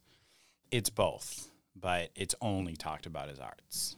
I see the where the intersections of all these industries lie, and that's why Salem works. You know, there is the creators, there are the entrepreneurs, there are the small business owners, there are the institutions, there is a municipality, there is tourism, there But like but everything works. Like you got a you got a small arts you got the arts fest and people come and they park and they pay the meters and they go to the restaurants and they pay the food and they pay the taxes and the property owners and the landlords and everything's all working together. Yeah, I you know, it's taken time. It's taken time. I will say unfortunately and fortunately, COVID was the best team building exercise that you could ever imagine. Um, my friendship slash relationships with tourism and Main Streets and the Chamber and the Enterprise Center and the partnership. And, you know, we were in weekly meetings every single week to figure out how do we get Salem through this. And that, that, I've come out of that with such a stronger respect and understanding um, for so many folks. I think, you know, you could say what would happen if you weren't there. I could say the same thing about Kate Fox. What would happen if Kate Fox wasn't here? You know, I I I know what she does. I know how much she cares about this community. I know how much she cares about making sure everyone's okay through it. There were so many restless, hard nights and days through COVID being like, how do we do this? How do we get people to not close their businesses? How do we get people safety gear? How do we get like like all of us sat at a table and said we need to figure this out and salem's the better for it i mean we came out of covid in a lot better than a lot of communities and now we're just trying to figure out with like how the hell do we deal with where we are now The onslaught Yeah. of people. Nearly a million people. about. yeah and i'm i'm hoping that i'm hoping that these conversations about what salem needs to be to keep up with this volume and honor its residents and honor its businesses and honor every, you know our our our our people that own houses and students and you know i'd love those community conversations to continue I don't want to go back to silos. I don't want to go back to like scrambling to just find out what's going on anywhere about anything. That's hard. It makes everyone's job harder. Um, do I know that we'll get there? I don't know. I mean, it's it's it's hard in any municipality. They just don't operate the same way as as the private industries do. You know, um, you know when they're at their forty hours and they call it a day. You know, we're just starting the weekend Right. you know, and that's okay. I mean, that's that's that's life choices and profession choices, and that's I respect both of them, but it doesn't always land in the same place as far as conversations go. So, I have hope for 2023. I think that not only does Salem need Salem to survive, one of my interesting starting to go down that rabbit holes a little bit this year is what economic impact does Salem have on the region? Good luck finding a hotel within 20 miles, which means all those folks still go out to eat. That same restaurant in Peabody that I was in just last night said that their sales were up 30% this October in Peabody, Wow. and it's all overflow. yeah. It's all spillover. So it would be really bad, not just for us, if we don't figure out a way to manage this better that doesn't piss so many people I, off. I- I think a lot of people would be surprised the amount of people. So on, if you look at the social medias, right, like we got the all these fake visit Salem Facebook groups, right? Yeah. And everyone's like, "Oh, I'm coming for a week. We're doing this," but we're staying in somewhere else. Right. X Y Z. I had, and I, I don't know the statistics, but you'd ask and you'd ask too, oh, where's everyone coming from? How long are you here for? I had a lot of people, like on a Friday, we're just here for the day. They're Yeah. not even staying for the weekend. No. Or we just took the ferry in for a few hours. We're staying in Boston. Yep. We just took a quick day trip. Like they're in the region for a while, but like Salem's on the list of things to do. And they're coming here and they're doing all this stuff. But you're like, if you're staying in Boston for, and you're only, oh, we're going whale watching. We're going, there's, and Boston Boston didn't do great through COVID. So, you know, again, I I don't I don't necessarily want to minimize what we do, and I don't think we can at this point. I think the cat's out of the bag. I think that ship sailed. Like I think we're gonna continue to grow a little bit. It may plateau, but I don't see a lot less anytime soon. We just need to figure out how to manage it better. We need to figure out how to be a more cohesive system and unit going into the crazy because it's not just October. You know, I mean, the scale and scope and growth of Salem So Sweet in the middle of February this past year was insane. You know, and that's the middle of February. So I'm looking forward to it this year. I, I, I, hope I was going to say the, uh, December, the winter Yeah, the time. winter We're markets. seeing, Yeah. you know, an increase of people visiting for that too. I'm, I, I want the chocolate fest. I want the. and then you know and, and it's hard because then there's just that question of where does the funding come through and the sheer exhaustion you know i have grand visions and plans what i would love to see in december here i mean there's just so much possibility there's so much opportunity but it's it's I it will take me through probably mid to late November to feel completely caught up mentally from October. And so how much planning can you do in 2 weeks? As as someone who who spent some time in England for anyone who doesn't know. Gosh, Jeffrey. Every episode was- that he was brings up England. made so you would roll your eyes at me. Um, they they have no Thanksgiving, right? Right. So they go from Halloween, and it, there are already stores now decked out for Christmas already. The Christmas markets, Yeah. the German holiday markets will be starting, and they have tree lightings, and all this kicks off in mid November because they got nothing stopping them. Right. Over here, we're like, oh, we got to have Thanksgiving first, and then like that's our sort of Black Friday. They are already like downtown London. You know, some of the, the big lights, everything's starting to go on the next week or two. Part And of I'm part like of Salem could E- eh, hold on though because probably hate me for saying no, we've tried. I will tell you. So in in 2021, Kylie from Main Streets and and myself, we got some grant money and we did what we called Winterlude, and it was you know the the the paintings on the windows, the love letters to Salem, all that Oh, kind of stuff. yeah, yeah. The backdrops that were in multiple places, the extra twinkly lights on the pedestrian mall. Those were cute. You guys went through Yep. and you had the timer for them Yeah, all. we hand programmed every single string of Yeah, lights yep. on all 38 poles. That was something else. But what we really discovered was our consumer base is not that hardy. They will not hang out outside. That's not it's not like like I feel you. I think the whole like like they do in Boston, the, the they build out the sheds and they do the whole mm-hmm. thing. Like mm-hmm. I would kill to do that here in a couple different locations.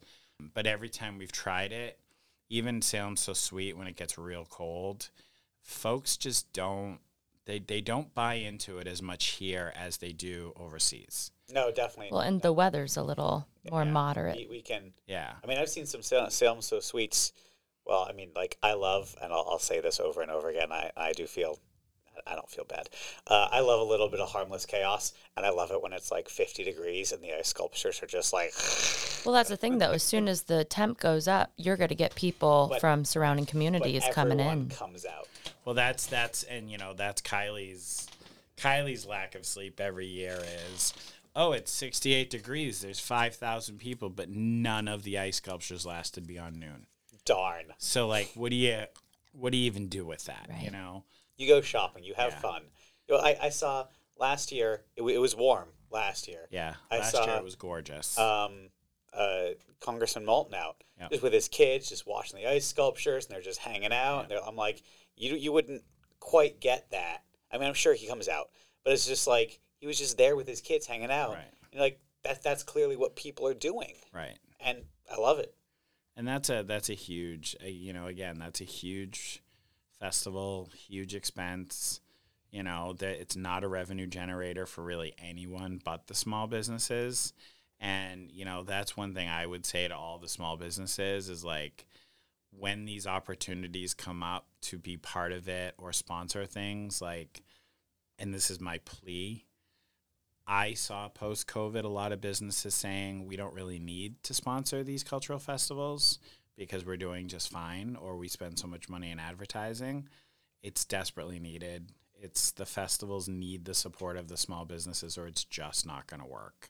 You know, and they do drive the economy. They do drive folks here. They do, you know, I get that everyone's pretty steady and pretty busy, but if we stand any chance of paying your neighbor who happens to be the musician in that band at that festival, the the funds have to come from somewhere. And we all know the weekend before and the weekend after, fine. That Right. weekend, everyone's here. They're here for a reason. Right. Chip in.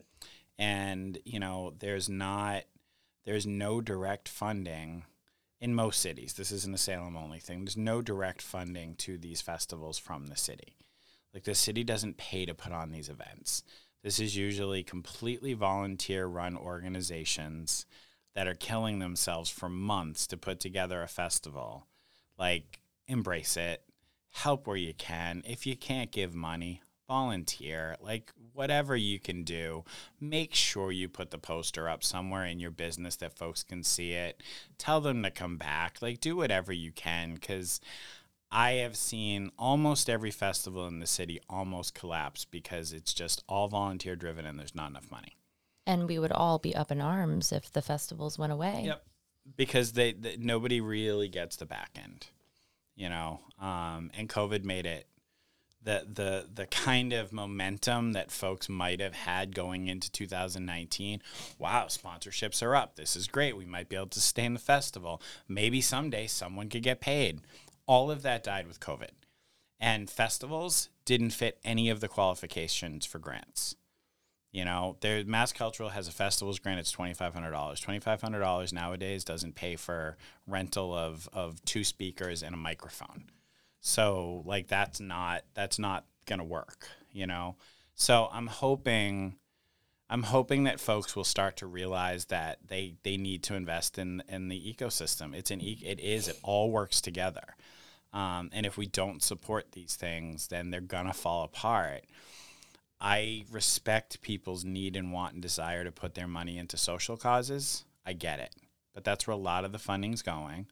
And I understand that these festivals aren't necessarily leaning into the fact that they're social causes, but they're part of our well being. The arts has always been Yeah. kind of cast off to the side Right. and it's always the first to be cut. Right. But at the end of the day, not only is it an ecosystem economically, but for our minds, like for like you said, your our well beings, we need this in our lives to bring joy, to bring community, to bring happiness.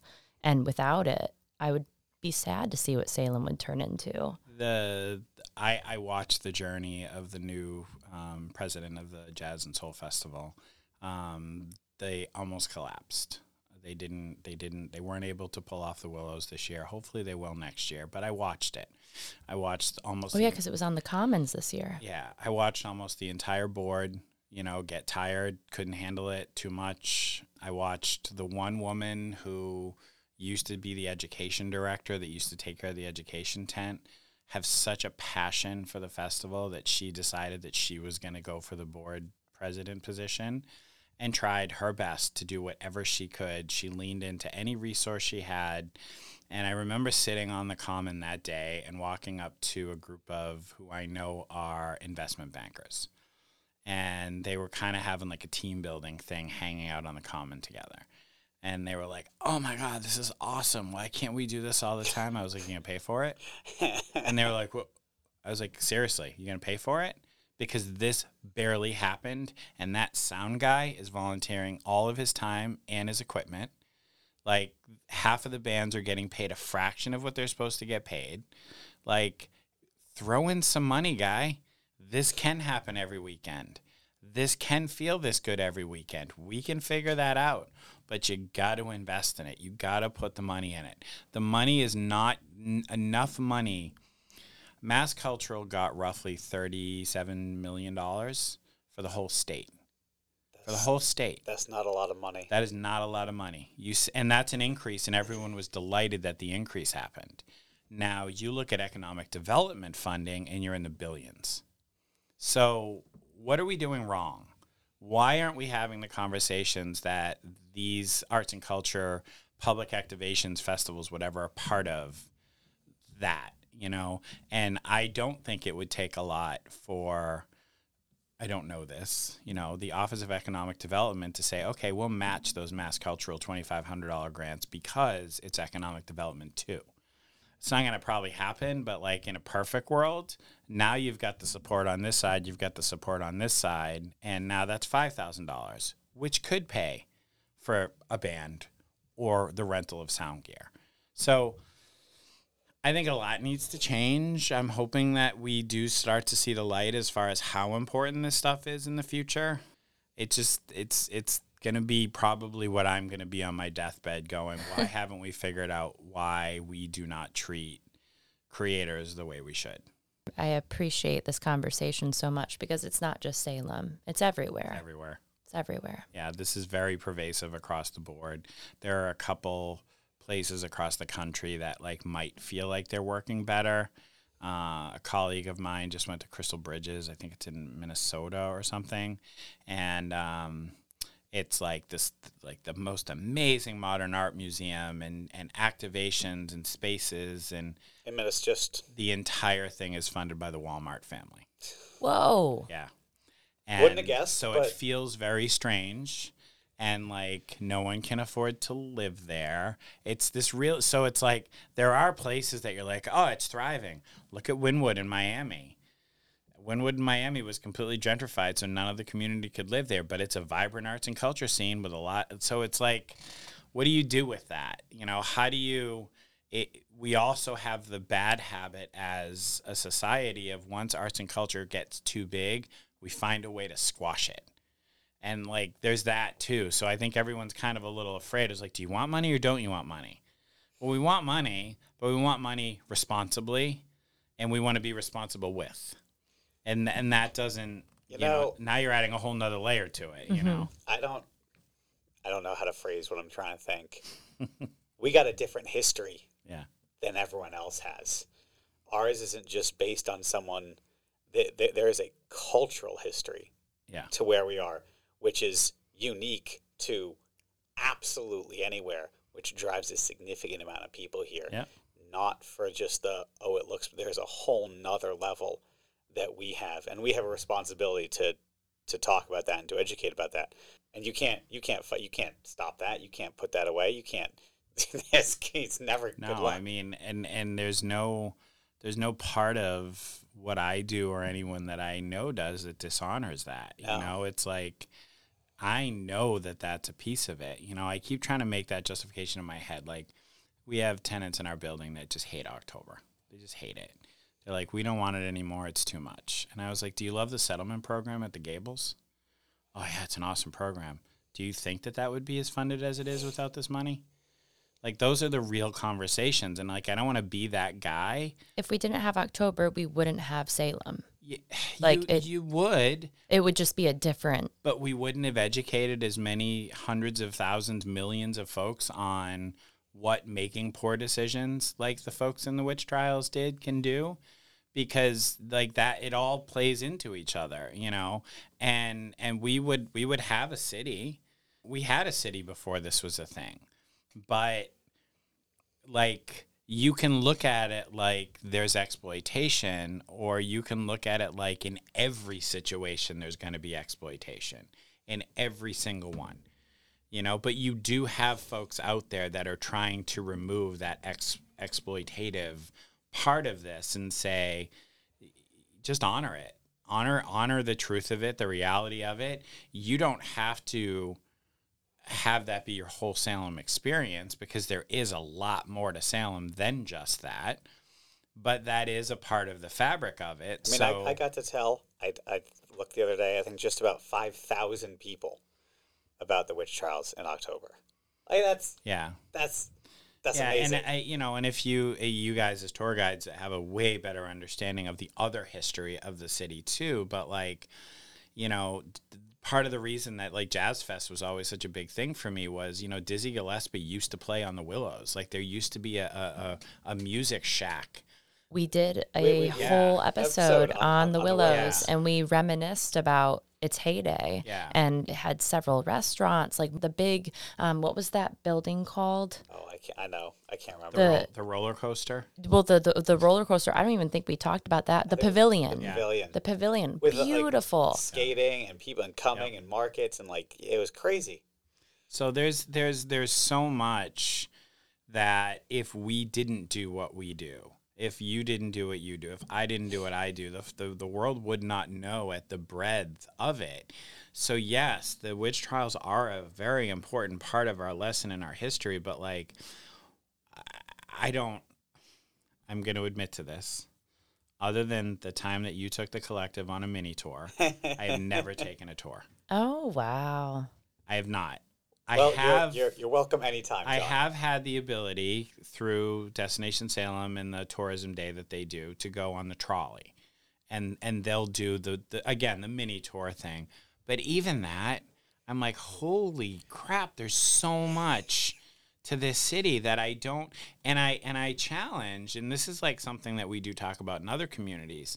I challenge these other communities to embrace their tourism because all you got to do is dig a little bit in any city and you can find some really interesting stories. My partner's from Lynn. I hear the most fascinating stories about Lynn. If you've never been to the GAR, which is the it's like the Civil War museum where the like folks used to hang out, like it's right in the heart of the downtown. It needs a ridiculous amount of work to it. But like you can go in and actually see like Civil War memorabilia and like the stories of of you know segregation and then desegregation. Eh, there's so much in each community. I think we just figured out how to tell our story a little better. And that's good. That's really good. Um, I also I, I find it hysterical being out on the gr- like some of the stories that just No, no. definitely No, no, not no. true. No, you know what? You know what? and Like that gives what? us a bad name. like what, but- John? we, we don't have Oh, much time. what was the best one that I heard? So last year I heard that the, these two tourists were talking to their child and telling their child that they were in the wrong spot because the real witches were at Plymouth Rock. Whoa! That was a doozy. That was a doozy. oh, I love it. I Yeah. love it. Um, the 50 50 that I've heard this year, speaking of Hocus Pocus, because everyone was talking about Hocus Pocus, um, 50% of the tour guides that I hear talk about the soundstage that was used to film Ah, the, yes. the ballroom scene, and the 50% of the, the tour guides that tell their guests that it was filmed there, Right. which I know isn't true. Yes. You know, so it's like, We're slowly putting that one to bed. Yeah. But I think it'll linger forever. We we have come to the conclusion that some of the stories that these people tell in town and that I will admit I've I've talked mm-hmm. inaccuracies before. You know, my first year of being a guide, I was a ghost tour guide and I was just fed a script and turns out the script ain't right. But Yeah. because so many people tell these stories and it just keeps being perpetuated, perpetuated, perpetuated. we are a it- giant game of telephone tag. Yep. Oh. Is that the, is that what it was called? That game where you would tell Yeah, somebody yeah. something around the circle? Yeah. and then they turn into legends and then they get turned into fact and then back to legend it's just a The wild wheel turns. But a you know, place. again, to bring out a positive in that, like without the ability for us to have such an invested audience of people that want to hear the history, you know, I know that some tours include it, but I know that some tours were created just to talk about, you know, uh, our history and Black culture. Uh-huh. And the Underground Railroad and Charlotte Forten and the Remond family. And I kind of obsessed and interested with the Remond family because oh, we're gonna do a whole episode on them they're I fascinating Learned, I learned that they were literally caterers out of Hamilton Hall, and I was like, I was a caterer out of Hamilton Hall, but I didn't know that when I helped launch the park. And so we ended up doing a, an event, actually, one of our meetups we did at Ledger, and we invited uh, Nicole McClain, who's the d- director of North Shore Juneteenth, and Gwendolyn Rosemond, who's a local professor who did the the first speech I had ever heard on the Remonds. And we talked about how much of an amazing creative entrepreneurial family they were. And like this tie-in of all of that, if there wasn't such an invested audience here, I don't know that those stories would reach such a wide. So again, there's there's a lot of benefits.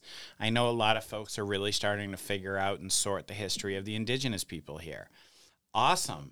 Like all these people from all over the world are now going to learn. We're gonna try tackling that in like two weeks. yeah Yeah. trying to learn something new and like that's great so if you can if you can bait and switch some folks to coming in and like learning about more than what they thought they were going to learn about then that sparks that that conversation and really starts to turn us into something So I think a little different that's always fun, and I know I know you do it more than I do a little bit on my tours. huh Um, the the witch trial story. You talk about other stuff yeah like as you go around, and I always find it funny that like well, company I used to work for, they like have like architecture tours or general history tours, and they were always not that popular. yeah Um, like there are people like, oh my gosh, they're like, you're coming, you know about McIntire, you know about our, and they're coming for that.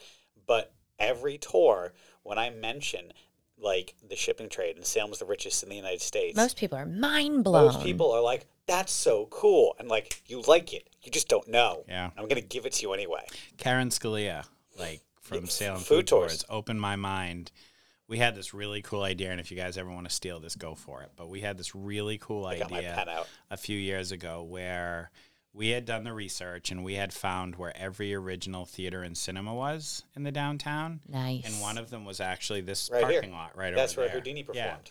And um, we actually found enough pictures to figure out actual programs that happened in the spaces. So we were going to work with Intramersive and Carly and recreate. and recreate scenes at the locations and have Karen do a tour and talk about the because she's an actress like all that. Just so like even that part of the history no one talks about the historic theaters we had. No one like so all of this the more you dig the better it is. I mean the breadth and scope of what salem has been is very very Wild. impressive and wild and you know the what's the down by collins cove there was a the house the the sick the people. almshouse. yeah the, Yeah. yeah what, what was that Um, so I think it was for smallpox. smallpox Yep. And TB as well. Yeah, I think as well. and then they it, was it a, was it a fallacy that they shipped them off to Baker's Island or there was something else out on Baker's Island too so that's a whole nother story that like through Essex National Heritage I don't I don't retain the details I just know that there's a cool story out there Right. um but you can keep going like and you can I it never ends. I, I'm hard pressed to think that anyone could come to Salem 10 times and still have any understanding of the full breadth. What you know, but I probably don't know if I should complain too much. But people are like, oh, we've been here for like two days and I've done everything. I'm like, no, you haven't. no. No. I, I ask everyone at the beginning of my tours, scale of one to 10, how much do you know about the witch trials? And I should say, scale of one to 10, how much do you know about uh, Salem. Salem? But whenever I get a 10, You're and like, I get them once in a while, I'm like, lady, I wouldn't even give myself a 10 because, like, I think the smartest thing you can know is what you don't know Yeah. because Right. there is so much that we don't know. There's just, it's impossible to know everything. So as long as you're seeking it out, continuing to seek it out and build on it, it you're never going to run out of material. You're never Right. going to run out of stories. Right.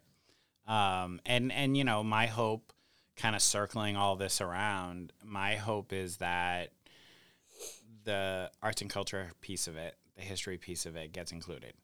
You know, I I would love I would love to know that that's yes, we have Punto, but if you think about all of the other history that we have in this, that would be great to to be able to start. I mean, in five or six years from now, you know, can we talk about Jazz Fest inceptions and all these things and who it's grown and like who's been here and who's performed. And you know we we've had actual honest to goodness New Orleans second lines here like doing performances and like all of that you know at what point do we warrant a straight up arts and culture tour you know that that it does include punto and stuff but all the other stuff. I mean the legacy of artist row and what it was before and you know derby square being an old farmers market and like the fact that kylie fights so hard to keep it in that space because of the legacy of it. And i just there's a lot of stuff there.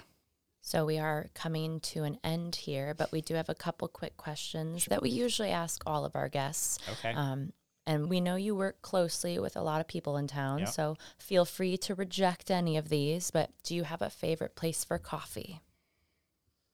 Um, yeah, I would say just because it's it's kind of become my go-to would be Gulu. Okay. I I you know I there's other places that I'll go for coffee. I love Odd Meter, but for the like I'm just gonna go pop up my laptop, have an iced coffee. It's a decent iced coffee. It's it's most likely gonna be Gulu. If I want to go have something different, like something cool, I'll go over to Odd Meter. Whatever their seasonal. Yeah, Yeah, their yeah. their magic sodas. You like those? Oh, I love them. okay. I love them. I didn't. I I was like, you know what? That looks interesting, and I ordered one. I was like, mm, They're caffeinated sodas, right? There's It- or like- it's, it's like it's like juice and and tea and bubbles and it's delicious. have you have you not had one? I have not had you one. love bubble. Yeah. What- what- I do love bubbles. Whoa. Well, we know where we're going after this. Yeah. Do I, get- do I get to ask the, the cool question? Okay. Who is your favorite witch or wizard? And but this can be historical, made up, uh, in your head, stories, movies, whatever. Oh man, that's a tough one. Um, oh, witch or wizard? Um, I, I mean I'm gonna I'm gonna go safe here because I don't think I could pick Salem and just as a character and like whatever with J.K. Rowling, I Dumbledore is just cool. Okay. You know, a cool guy. Dumbledore's just cool. You know, and he always kind of had everyone's best interest at heart. I mean, no, but sure. I mean, he had Harry's. yeah, until he was like, he's gonna die, and I'm gonna serve him as a platter to save everyone. But that's fine. I mean, you now you mess. There's with my nothing. choice. I mean, come on. What else is he supposed to do though? I don't know.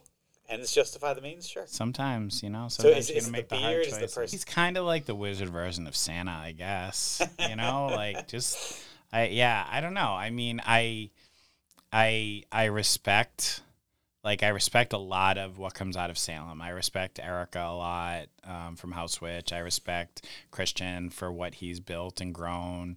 Both the Lauries, you know, what they've grown and like who they are as people. And, you know, I've had some fascinating conversations with um, Laurie Bruno. Um, I've never actually met Laurie Cabot. I've only All seen her in here, passing. I've never met. I've seen her in passing at parades back in the day when she did the parades. But Laurie Bruno, just just, I only got a small piece of it. Like I don't know the history and stuff, right. but just just the the want to always say something kind the want to say like believe in yourself. Like i love that out of any of these folks is very nice.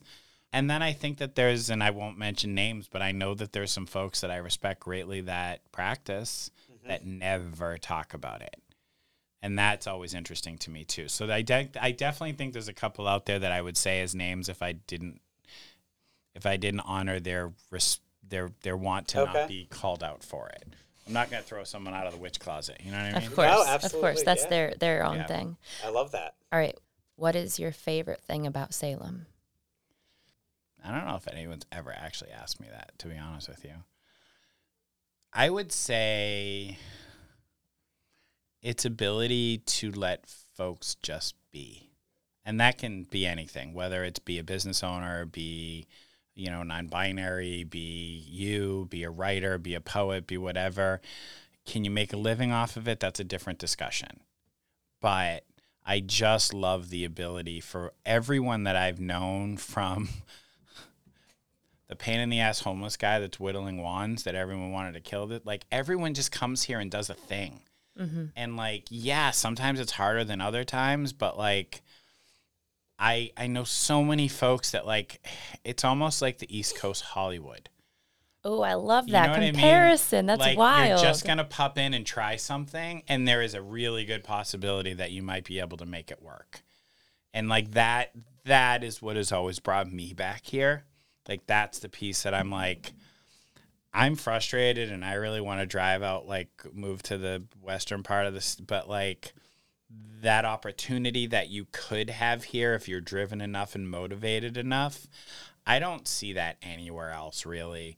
And it's not as doggy dog as Hollywood or New York or something like that where it's like this just like huge competition and and fight and like you're going to get eaten up and swallowed out and spit out and I don't feel that way about Salem, so I feel like it's almost a better version of those things because you really could. I mean, I've known filmmakers that have come here, podcast hosts, tour guides, actors, performers, musicians, you know, even even the non you know, the the more traditional stuff. Like they just come here and they're like, I'm gonna figure it out I'm gonna make it work. And and I think we need again, I think we need to produce it better, but we need that volume to be able to say that. Because if there is no industry, then that is not the case. I hate to like tie it all back into capitalism, but if you can't afford to live and you can't afford to pay your bills, then you're not going to try something cool. You're just not. So I There's there's a lot of opportunity. yeah. I think I think that's that's probably my favorite is the opportunities that you can find if you look hard enough and you come in with an open enough mind and just try real hard. I mean, I'm not going to say you don't have to work your ass off for it, but I can tell you with every ounce of my being that what I'm doing and what I've created could not have been created anywhere else. I'm not saying we can't grow beyond it, but I could not have started this anywhere else. I've got I've got one uh, Um, yeah. f- follow on question to that, which Yeah. is also a, a normal Yeah. question, normal one of our closing questions. Do you have any advice to give? Um, be kind to yourselves, be kind to others, try at least. You know, I I really want people to as best as they can in their own heads and hearts respect the fact that we just came through a really really monumental life-changing situation that I don't think we've totally embraced the long lasting reaches of it in us and our kids and our and our parents and like whoever. Um, so be kind, but find find some compassion for yourself and for others and and and patience.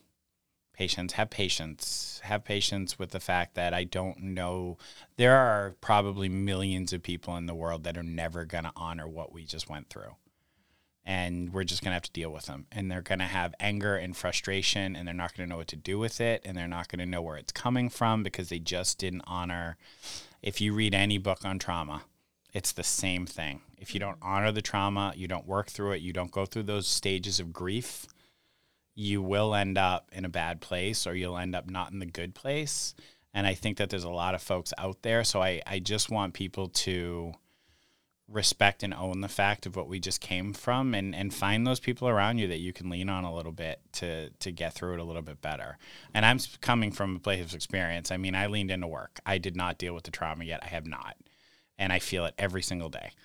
So, you know, I keep trying to push for more creativity in public spaces and colorful and light and energy and music and games and anything that brings that that sense of it also increased my drive to support the people that know how to do that you know whether you're a magician or a drag queen or a tour guide or whatever like do your thing that's making the world a better place and like let's help you do it more you know i the one good example i have is like watching watching Ms. Diamond, our local drag queen. I talked to them through all of COVID. They had to move out of New York and move home because they couldn't afford it because there were no drag gigs.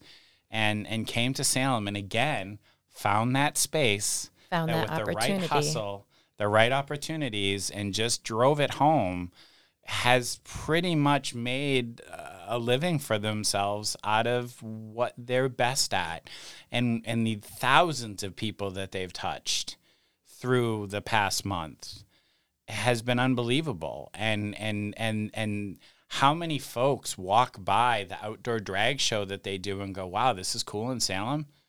Salem's pretty cool. Yeah I, I, I think my favorite thing about that whole thing, and I don't know if they know this, I should probably figure out a way to, to, to talk to them and tell them, is that's where Judge Hathorne once lived.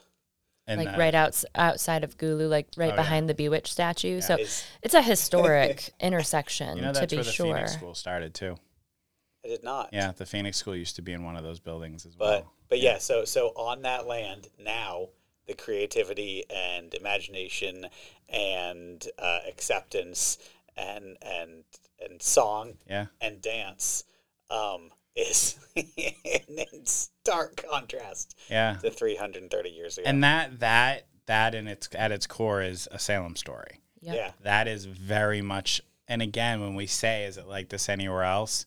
That's a very salem story you know you're not going to find that exact story somewhere not, else. not many other places. right. So you know i just if if we can just keep driving home and letting people do what they do and be who they are and love who they love and you know again it's it's it's a little hippy dippy but it's it's it's what's going to get us through. And it's it's honestly not to get political it's going to it's it's going to force enough people to not let us go back to where we were a few years ago. Cuz where we were a few years ago was really bad On on that note, two things. yes A, if you're let's listening, end positive jumping off what you just said, if you're listening to this the day it drops, go vote. yep If you're not, is that the day it drops yeah, okay yeah. If you're listening to this the, the day it drops, Yeah. go vote. Uh, but that's that's you just mentioned that, so I just want to say go yeah and do definitely that. Go and do that right now. yeah i it's it's it's important But one one other thing uh, before we wrap up, Yeah. do you have anything to plug? Um, like like who?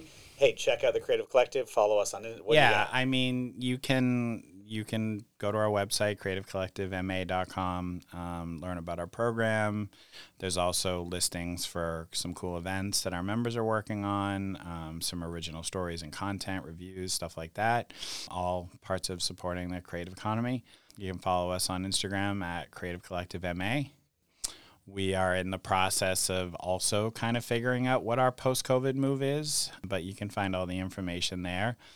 I think my best plug would be just go out and do something, shop local, go to a restaurant, go to a show, even if you don't know if you're going to love it, like just go support local creators wherever you can. We have some cool spaces that do events around here, whether folks know about them or not. You know, you go to Beverly, there's the Cabot, North Shore Music Theater, off Cabot.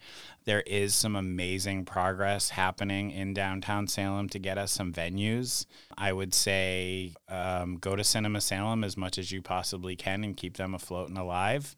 Um, the staff there is very interested in creating new original content and programming. They're finding that the original programming is doing even better than the big blockbuster movies. I don't doubt it. That's exciting. So that's very exciting. And I was I was super bummed in October uh, that there was the Dracula thing I didn't get to go to, the Scream thing I didn't get to go to, Rocky Horror I didn't Yep. get to go to. Pretty much the biggest downside. Yeah. you know, you have to go. and, now, now that it's not that time, I'm looking forward to seeing that programming continue. Yeah, creators will find a way to create. They need to. They absolutely have to. It's part of your lifeblood. It's like you wake up in the morning and you need that coffee or you get a headache. Well, like some an folks itch. need to get up and write Got an itch. Mm-hmm. or sing or perform or it's an itch.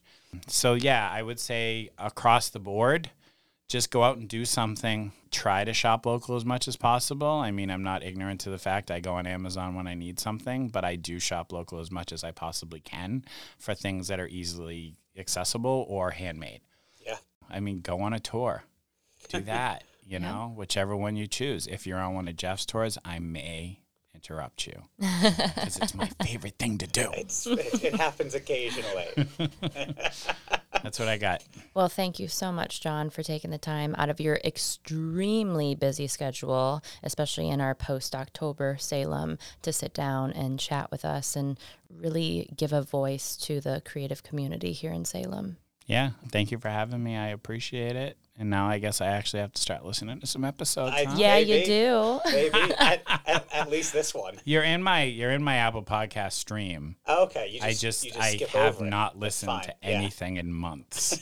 Understandably so. We've all been very busy, but we've and I, some. I could fall asleep to your voice, but Jeff would probably keep me up all night. So Well, actually, there was um, there was someone who mentioned that they started listening to the podcast, and she tried to go to sleep to it, and she said, "Oh, this is so nice, so nice." And then she heard Jeff very loudly, and she shot out of bed, and she said, "Never again, never again." that sounds about right.